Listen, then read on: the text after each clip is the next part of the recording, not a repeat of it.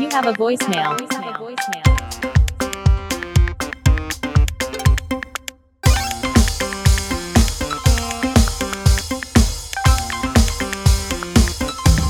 You have a voicemail. Всем привет, привет, здравствуйте, с вами снова я, Саш Нижегородцев. Кто я такой? Я будущий иноагент.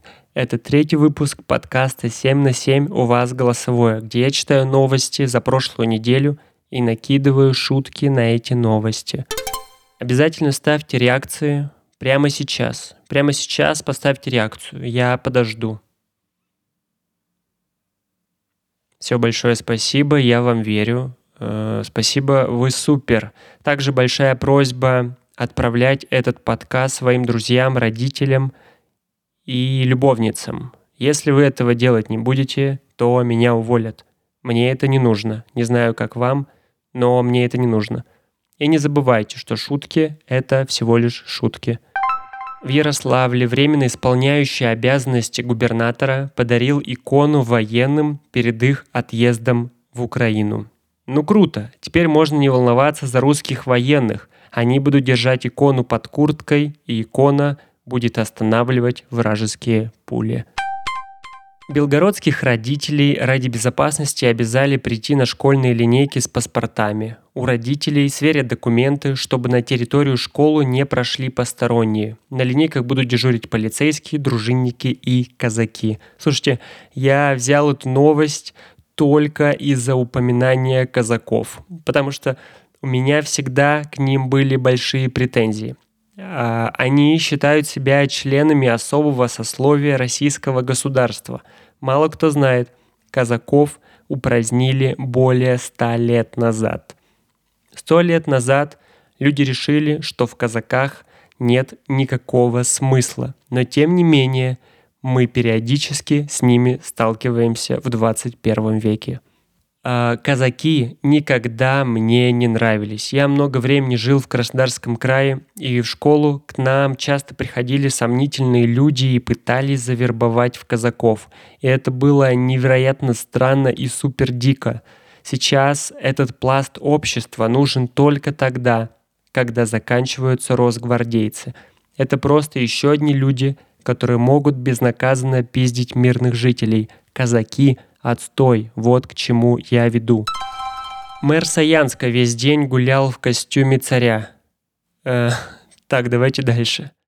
Знаете, редакция присылает мне новости, региональные новости, но стоит мне чуть расслабиться, как я начинаю думать о том, что это просто приколы, которые мне присылают друзья. Но нет, это наша страна, и в ней происходит этот пиздец. Курский губернатор предложил властям Эстонии обменять танк Т-34 на дрова и теплые вещи. 16 августа власти эстонского города Нарва демонтировали памятник танку Т-34 и сообщили, что перенесут его в военный музей. В качестве компенсации Роман Старовойт предложил Эстонии отправить дрова, теплые вещи и курские продукты в преддверии зимы. Как известно, Эстония знаменита своими избами, которые отапливаются с помощью дров.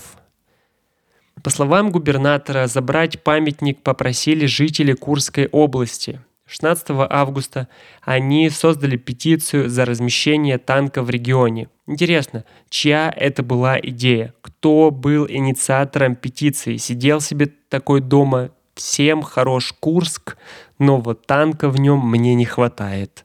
Цитата из петиции. Внимание, очень патриотично.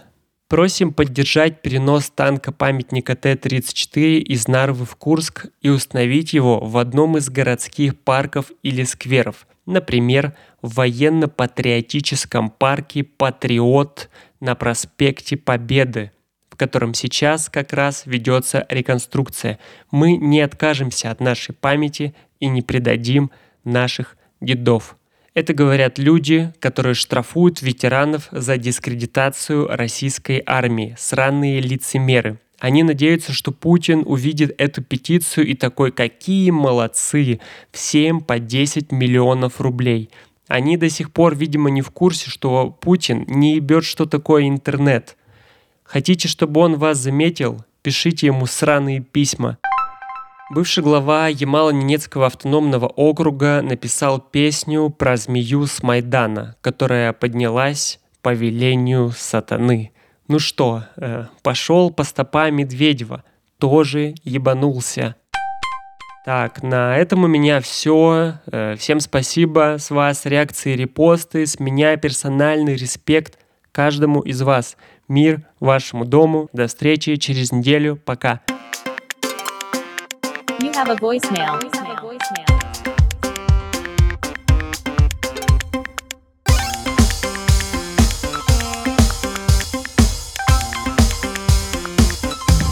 You have a voicemail.